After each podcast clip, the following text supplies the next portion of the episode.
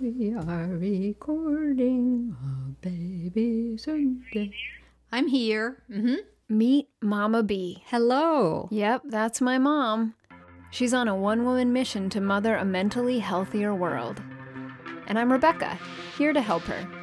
This is Advice from Mom.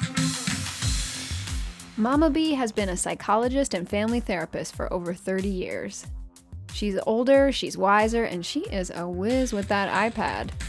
Seriously, everything she says, she recorded with her iPad. Tablet skills aside, I think you will find that my mom really cares about you.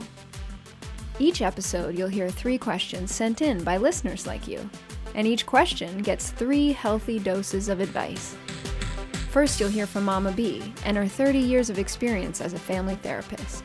And then you'll hear me do what a daughter does best give her a hard time about her advice. Well, mostly I ask her a few follow up questions in a segment we like to call Mother Daughter Pickleball. In honor of my mama's favorite sport. And finally, we get a second opinion, because it's always a good idea to get a second opinion. It's also a good idea to remember that this podcast is for informational purposes only. It is not intended to offer diagnosis or treatment for any medical or psychological condition. Treatment decisions should be made in partnership with your health professional. But stay tuned at the end of the episode to find out what big life question we'll tackle next, and also how you can get advice from mom. On today's episode, we explore breakups. It sounds to me like that your inner voice is definitely giving you some danger alerts. You can't just say, kick it, and this is going to kick it. Pay a lot of attention to how someone treats you in the beginning. Being a little bit nosy or being a lot nosy. Like, you know, maybe there's some kind of self help shortcut, but I don't think there is. And this is especially true in your situation because your friend is changing. But I don't know if the real answer is that much better. You got brave points, honey, a lot of them. So I was under the impression that more people break up between New Year's and Valentine's Day than any other time of the year. So I Googled it and I found this chart that you made, and it looks like you took a lot of Facebook data and proved me wrong. Yeah. Can you tell our listeners the real answer? Most people actually break up on April Fool's Day. That's like the meanest joke ever. Isn't it? we should probably tell people why you're such an expert on this data. Oh, yeah. We should uh, back up, shouldn't we? My name is Lee Byron, and I'm a designer, engineer, and data scientist. And I work at Facebook now and have for the last nine years. And before that, spent a short time at the New York Times in their graphics department. And I've worked on information visualizations of lots of different topics, everything from US elections to the Olympics and to breakups. This project was a visualization of breakups, both how and when and why they happen, that I worked on along with David McCandless for his book Information is Beautiful back in 2009. So you were like the quantitative expert we should be talking to about breakups. At least, certainly for this set of data. Yeah. Can you guess the most common reason that people break up? Is it cheating? Fortunately, no. I think that would be really sad. Um, but I don't know if the real answer is that much better. It turns out that more than a third of adults, this isn't like teenagers, adults, more than a third of them, the reason that they broke up in their last relationship was because they weren't attracted to the other person. Oof, that's gotta hurt. Which I guess just goes to show you that at the basis of all relationships is some mutual attraction. If that's gone, then the whole thing kind of fizzles. Do you have any optimistic news to share with our listeners about breakups? I think maybe we can look to parts in the graph where the fewest breakups happen or, or places where they're most stable. And the fewest breakups actually happen on Christmas. But another huge spike of breakups happens in the lead up to the holidays, the winter holidays. So if you can make it past Thanksgiving, then you're looking good, but you still have those last few weeks before the like Christmas and New Year's holiday. You, you don't have any optimistic facts from all this data? There's actually 3 million first dates every day worldwide, which is a lot. Okay, yeah, that's that's pretty inspiring. Um, but I realized something else. You're not a mom. I'm not a mom, no. Oh, you see, this show is all about advice from moms, specifically my mom. So, do you want to say anything to her while you hand over the show? To your mom? Well, I would say good job because you're an awesome person. If you can believe it, I actually wasn't fishing for compliments. I believe it. But you should now tell people why we know each other. We know each other from school, where we went to design school, where you were my TA for my freshman design class. And would you look at you now? we now return you to your regularly scheduled mother. Wow. Was he a, was he was he a good student? Oh yeah, everyone knew he was a star and he'd go far. So I I'm fascinated by what Lee described uh, in terms of visualizing the information. What a very smart thing to do. Yes, we'll definitely link to the information is beautiful visualization that Lee made in our show notes. Oh, great idea. But, Mama, I'm interested to hear do a lot of people in therapy talk about breaking up because they're not attracted to each other? Actually, no. People har- hardly ever talk about that uh, aspect. And there was a study that indicated that if people do not choose a partner at about the same attractiveness level as they are, that the relationship has a bigger chance of breaking up. Well, I guess that explains why it didn't work out between me and Fabio. Today, we offer advice for small breakups, epic breakups, breakups that aren't even yours. When it comes to healing and dealing with breakups, we want to leave you with some helpful tips and some strategies and choices. And also the craziest, most ambitious thing we've ever tried. Oh, yeah. Mm hmm. Stay tuned to the end of the episode to find out how this podcast is coming out of the airwaves and into your printer. Woohoo! Here's this episode's first question Hi, Mama B. Thanks for the amazing advice over the last few episodes. My breakup question is How do you know whether to pursue a friendship with someone after a short romantic fling fizzles out? I'm a 28 year old woman, and the last time I had a proper loving relationship was nine years ago. I've been focusing on online dating in an effort to change that. I don't often get a genuine connection with someone, but when I do like a guy, I'm quick to get a bit too gaga over him. I think this might have happened with the friend in question, and I wonder whether I scared him off. I'm also putting an effort into meeting new platonic friends right now, because I've been feeling lonely in my city. I recently went out with a guy I met on a dating app. We had three amazing dates, but he hasn't contacted me since, so I think he's lost interest. Normally, I would just move on, but I keep recalling the pure joy of spending time with him on these first couple dates. Within seconds of meeting each other, we were joking, laughing, and climbing trees. He brought out the silly in me, and we shared many artistic interests. I've been hungry for this kind of friendship for a while. Can I spin this romantic rejection into a platonic relationship? Even though I don't know this person well, I suspect he's a gem. I'm intrigued by the possibility of a friendship that brings more jokes, art, and support into my life. But I'm not sure how to reach out and ask whether he'd be open to that. I'm also afraid I'm wrong about him being a good guy. Maybe he'll reject me platonically too, and then I'll get double crushed. Should I risk it? Signed, Friend Zoner. So, is it possible to turn a romantic rejection into a fun friendship? Here's some advice from my mom.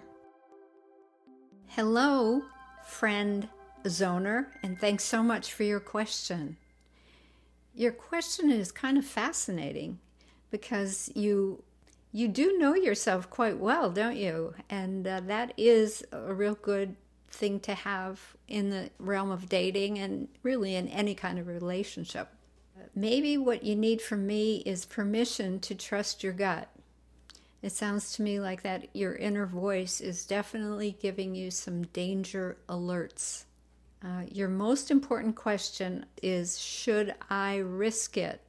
If you do risk it, I hope that you protect yourself in very powerful and effective ways from any more rejections. Uh, for example, dating other people and filling your life with other kinds of distractions, maybe doing a lot of self care.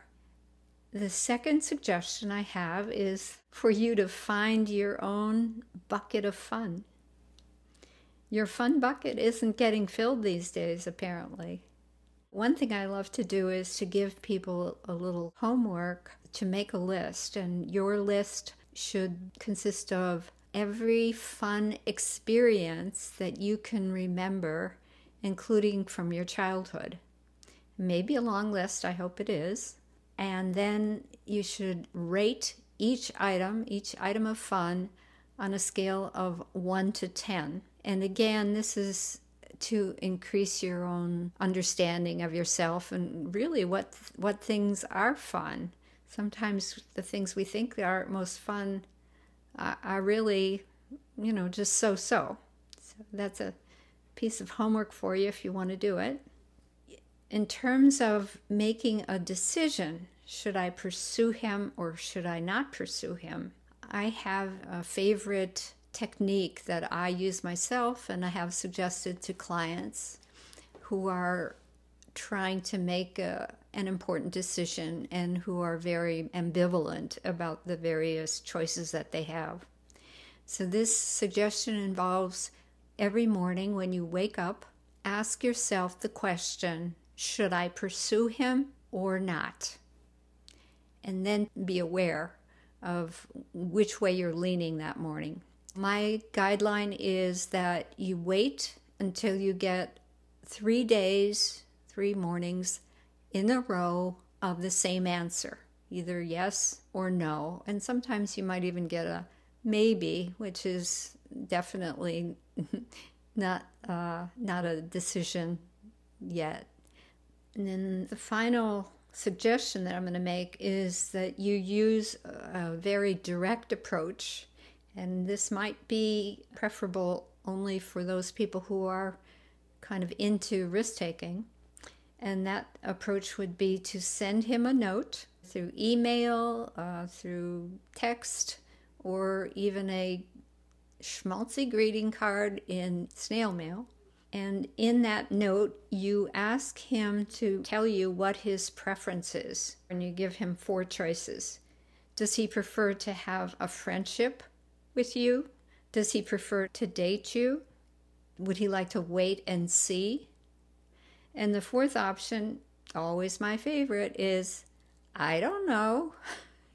You're asking directly for his feedback.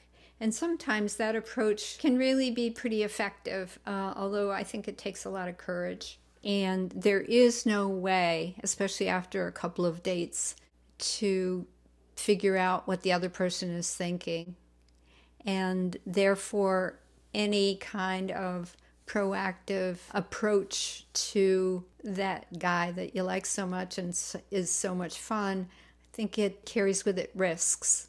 But maybe you're willing to take those risks. That's what makes it so interesting and that's what makes it so complicated. I think it's time for Mother Daughter Pickle. Oh, right. Mom, you always amaze me with what you name things. And then I always want to make like a little like audio signature for the things that you come up with.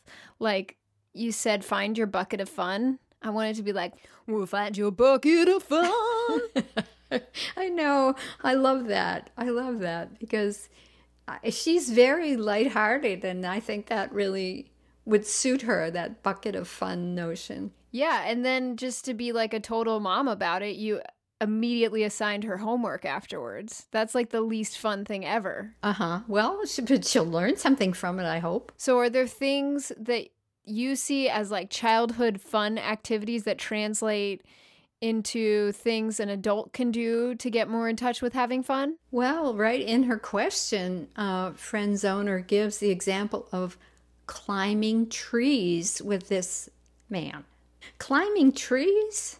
28? Okay, I love it. Each one of us has to find our own fun, whether it's joining a book club, which I don't think is friend zoner's cup of tea, but you know, whatever turns out to be fun for you, and not necessarily stuff that was fun in childhood. But these exercises help you to understand yourself better and to kind of go back and look at your own history and then learn from it.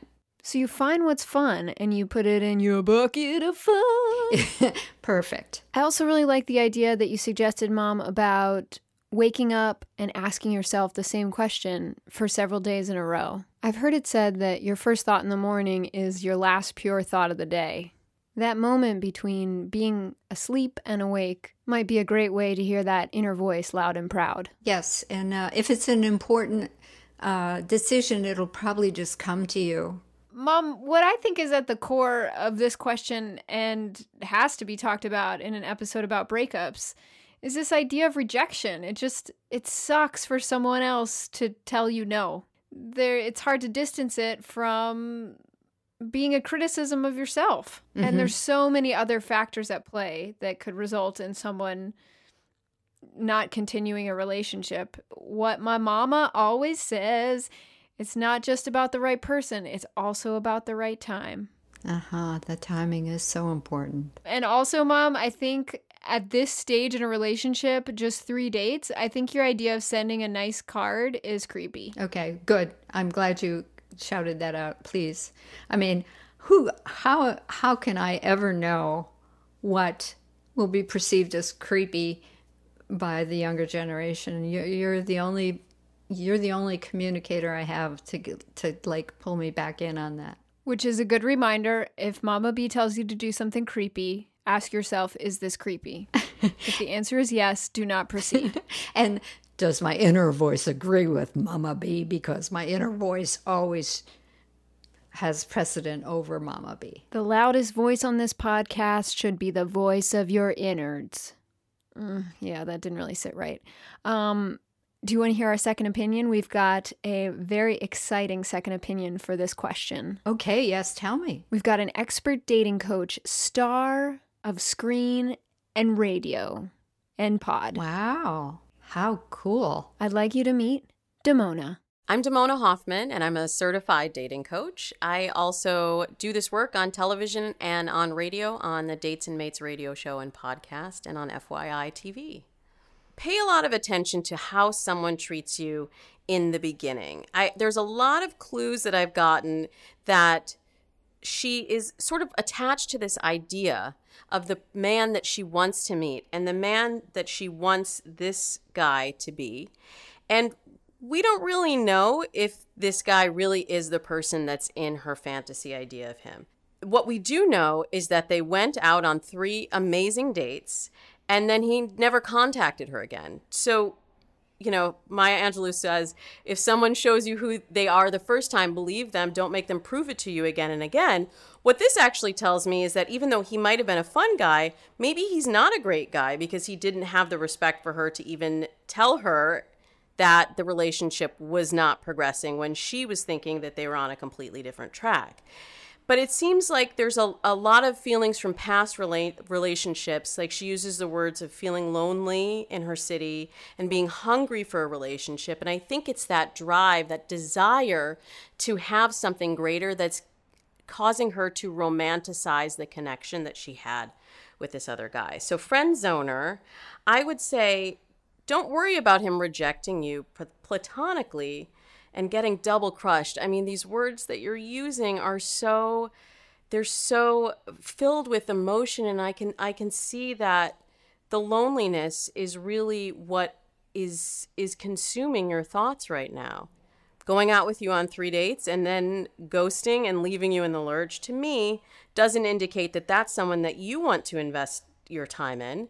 And if you put more of your time into investing in yourself and figuring out how you can get comfortable in your own skin and in your own city and have that fun, silly, high energy, joking, laughing, climbing trees events on your own, you won't be looking for it from another person or from a potential partner.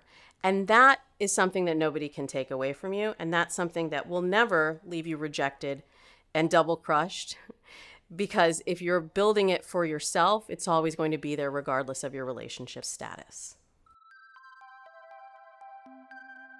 Here's the next question.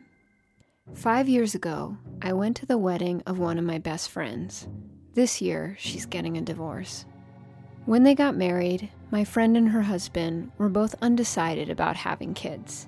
But as the years progressed, she decided she really did want to have kids, and he decided he definitely didn't. What started out as a mature separation between two adults who saw different futures for themselves has turned into a messy divorce with dramatic visits, painful insults, and even the divorce papers being ripped up twice. The whole thing seems incredibly unlike her. My usual MO in friend breakups is to listen, ask questions, and support my friend no matter what their decision is.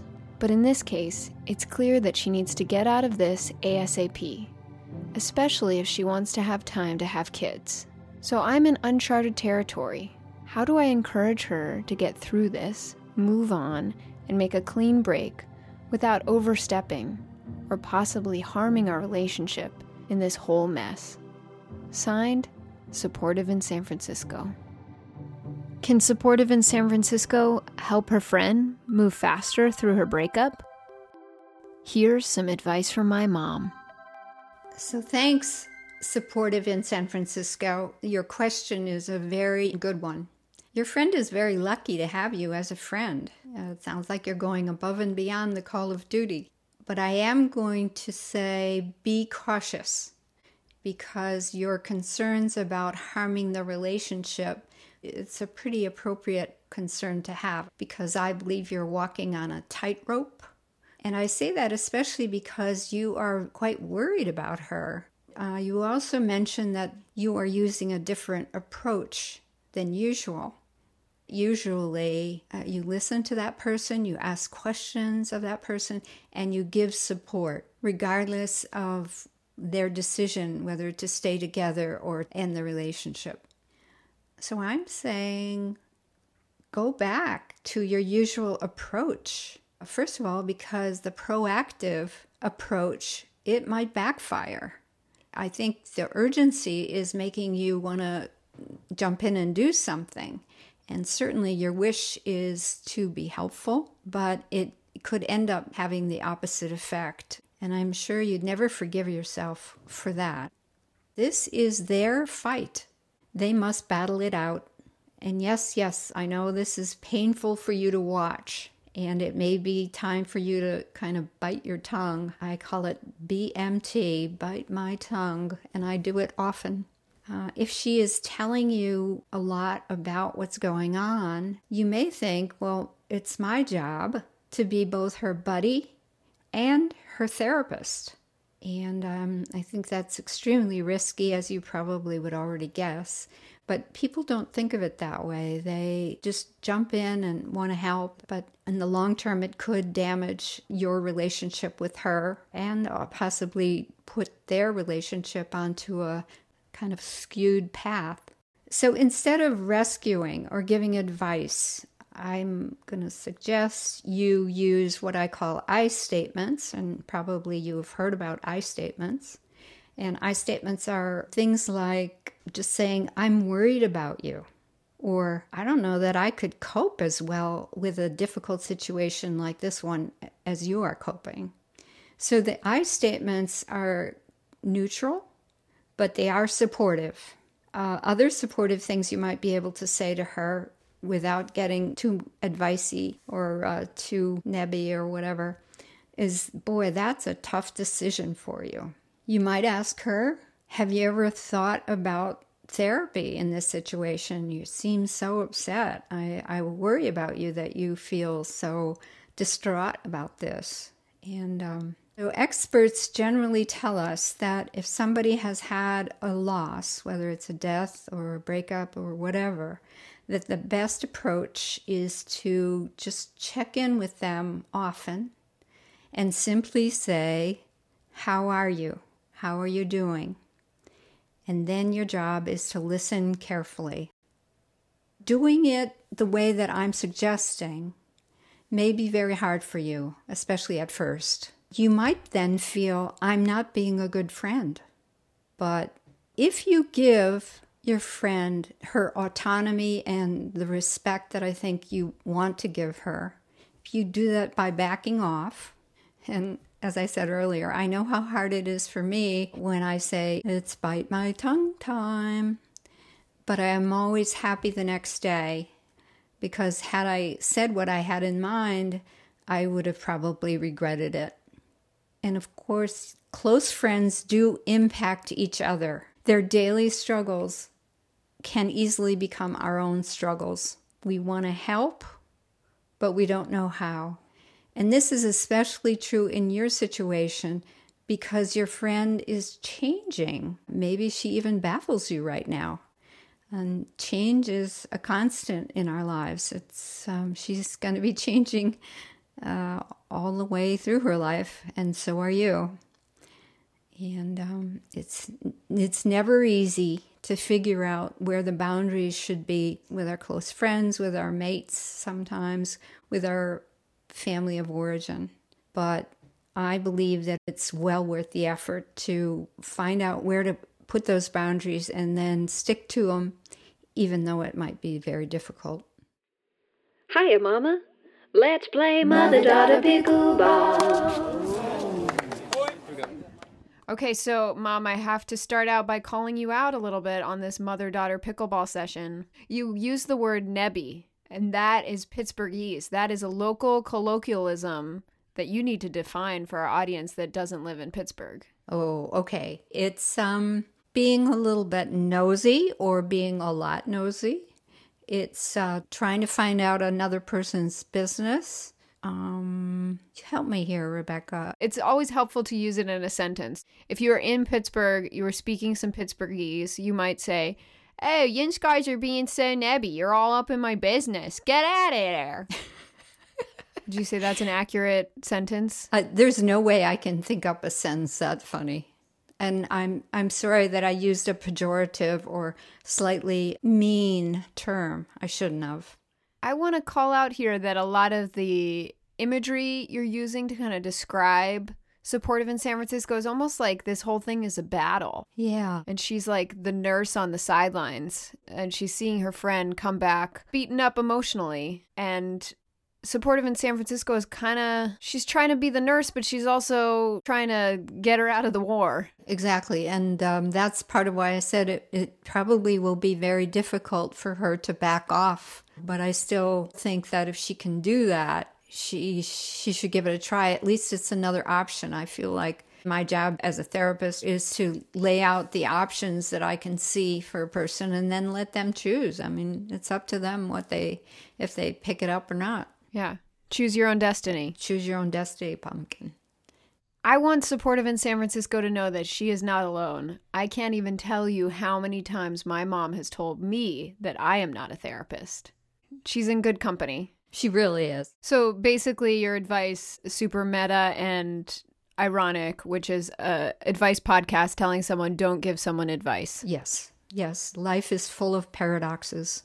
Do you think there's activities that supportive in San Francisco could do with her friend um, to show her support without necessarily talking about these subjects? That's a great idea. In fact, quite recently I read a a summary of research studies that indicates that when a person is upset, the very best strategy for feeling better is distraction. So, any kind of activity, any kind of whatever that a friend can do with their friend is going to probably take their mind off the hassles and certainly strengthen the relationship. You know, you could go sledding. Yeah, you could always go sledding if there's snow. You could play Scrabble. Or you could play pickleball. You'd be the only one under 60 on the courts. But before we outline all of mom's favorite activities, how will we get a second opinion? Today's second opinion comes from my friend David Katznelson, who has spent his career dealing with rock stars. And what do rock stars like more than tattoos and smashing guitars?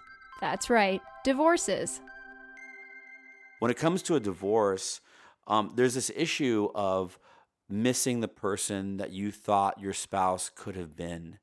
you're still mourning this utopian vision you had for yourself in your life that didn't come true. So when that happens, and I've had friends who go through that, it really is about a subtle uh, period of time where you have to really just be there, listen to them, and respond to them too, and be able to say to them, "But that wasn't that person. But that person wasn't that way. That people don't change. That it's just not going to happen." I think it's okay to talk about your strong opinion. The issue is is that you need to let uh, nature take its course, and what I mean by that is there's no way that your friend is going to be able to all of a sudden just change their emotional framework or you know all of a sudden distance themselves from what they're thinking about and you kind of need to work that through with them it's kind of the same as any kind of addict you can't just say kick it and this is going to kick it. It has to work its way through the system and they have to be really willing to kick it. The problem is is that you might just have a friend who is illogical and in love and those two things together are going to make it so they might just need a friend for a long long long long long time and you can decide if that's going to be the person that you are. Here's our final question.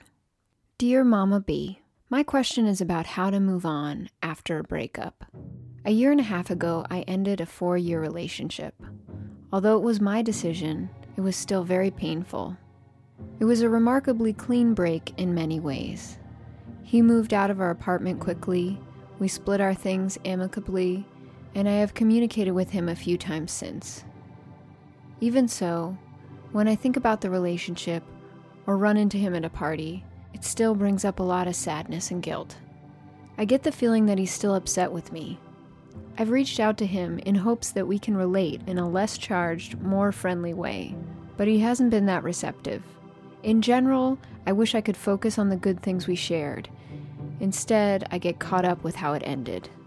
I recently ended another year long relationship.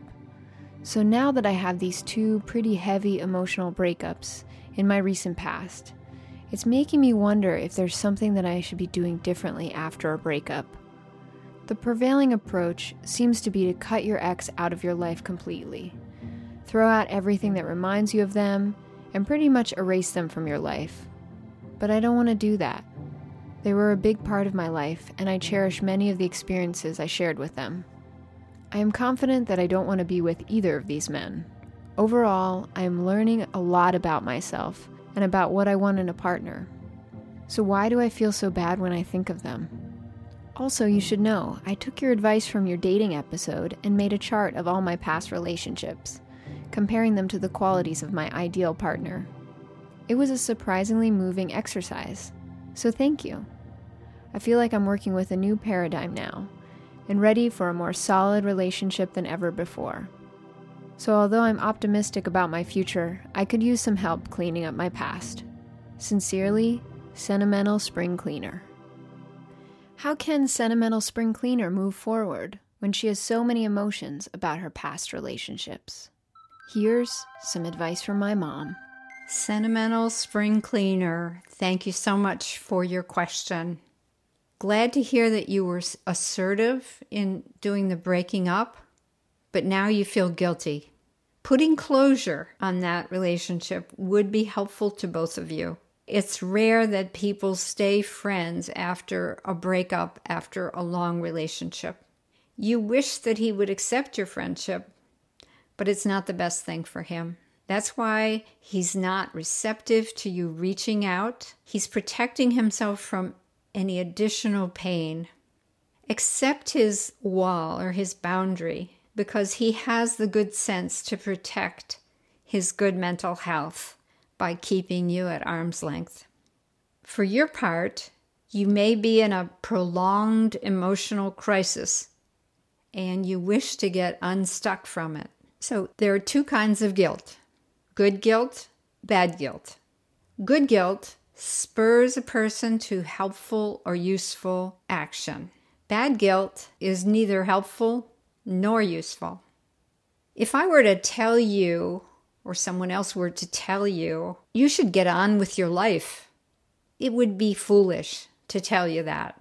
Because if you could do that, you would have done it by now.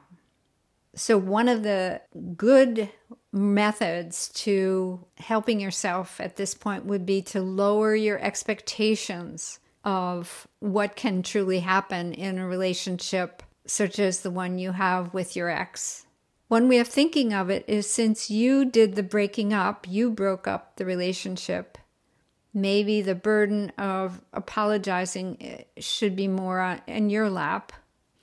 And if you can take up that challenge, wonderful. Good for you. There probably is no better way of getting over a breakup than meeting an exciting new person. I personally am in favor of dating a lot. In terms of dealing with an ex, let him off the hook and move on with your life. That could only be the sound of one thing. It's time for mother daughter pickleball. I'd like to start out this pickleball conversation with a song lyric. Oh, good. There's this musician who goes by the name of Feist. Have you ever heard of her, Mom? Oh, Feist, huh? That's cute. Okay, I'm gonna take it you haven't heard of her. I no, and but I love feisty women. She has one song lyric that says, "The saddest part of a broken heart isn't the ending so much as the start." Huh. I think that's what this question is about. Is she's she has all these memories from her years with Oh. these guys, Uh-huh. and how does she celebrate that? How does she celebrate Hmm. the good time? That's true, and I, I, I know that I didn't even touch that in any of what I said.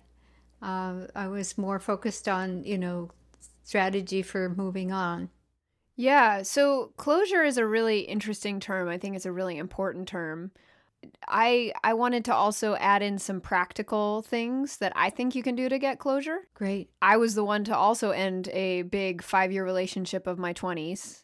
So I realized for a while I was avoiding places where he and I had gone together and I was not doing things or seeing friends that I felt were more in his territory because I had broken his heart and I had been the one to leave. So I should be the one to kind of suffer, which I don't think is a very productive feeling.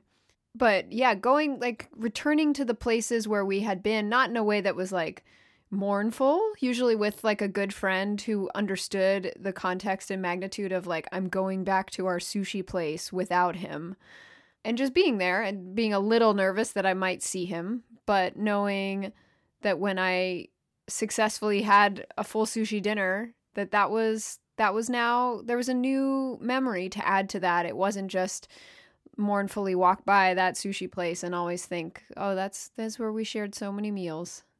It took a lot of courage. Yeah, as my mother would say, I got brave points. You got brave points, honey. A lot of them, a lot of them. But the best part, I think, is that you felt you felt like okay i did something that i needed to do and it you know i'm done with it now and it went okay yeah. Exactly. good Hey, mom, we just passed a milestone landmark for our podcast. did we Yeah, so this listener must have listened to episode two about dating, where you recommend to another listener that she make a chart list of love. And this listener did that and she learned things from it.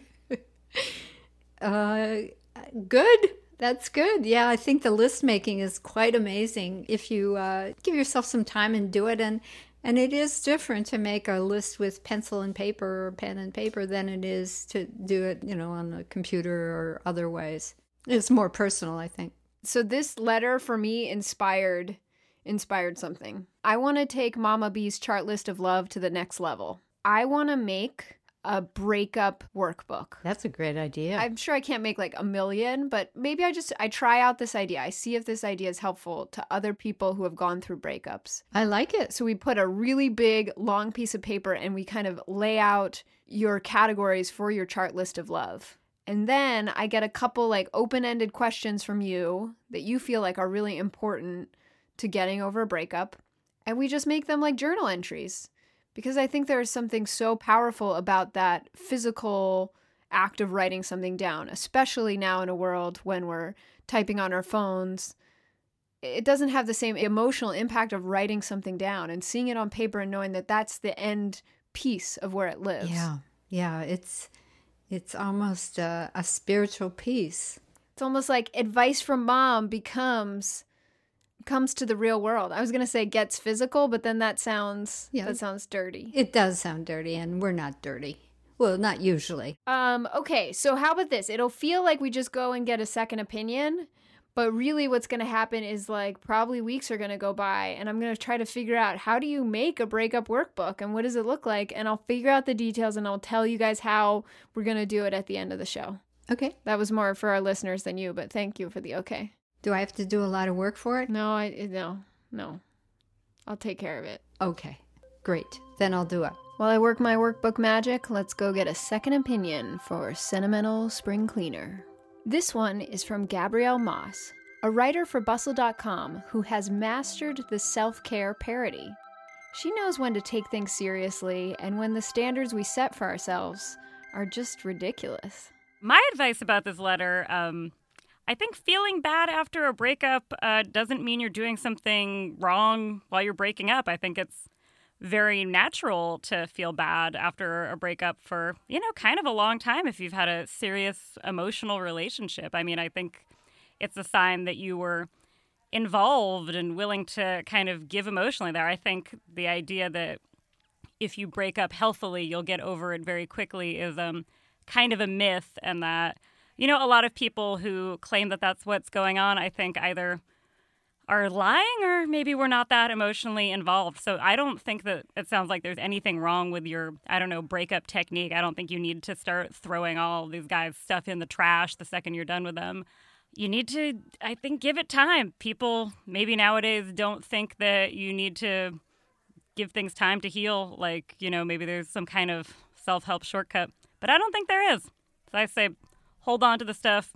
You're probably doing everything fine. I wish I hadn't thrown out all the stuff from my ex boyfriends. I did it because I thought it would make me feel better. But now I'm married and I wish I still had that stuff.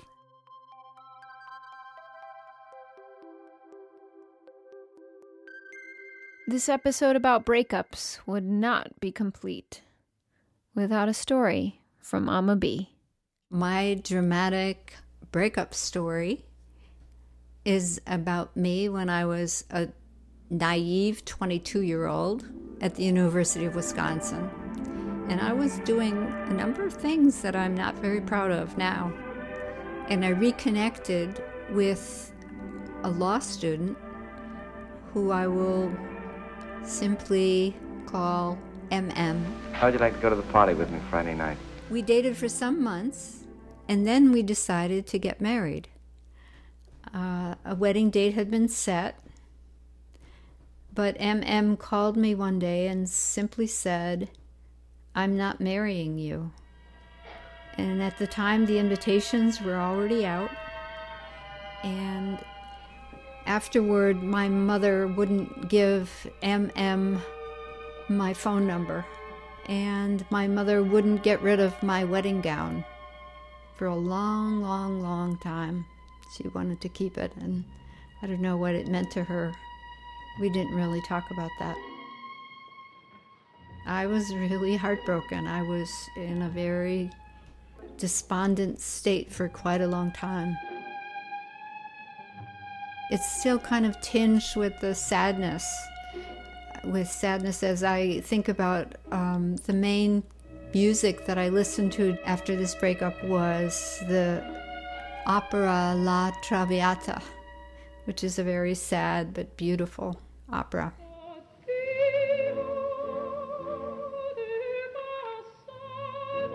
What saved me emotionally was my thoughts.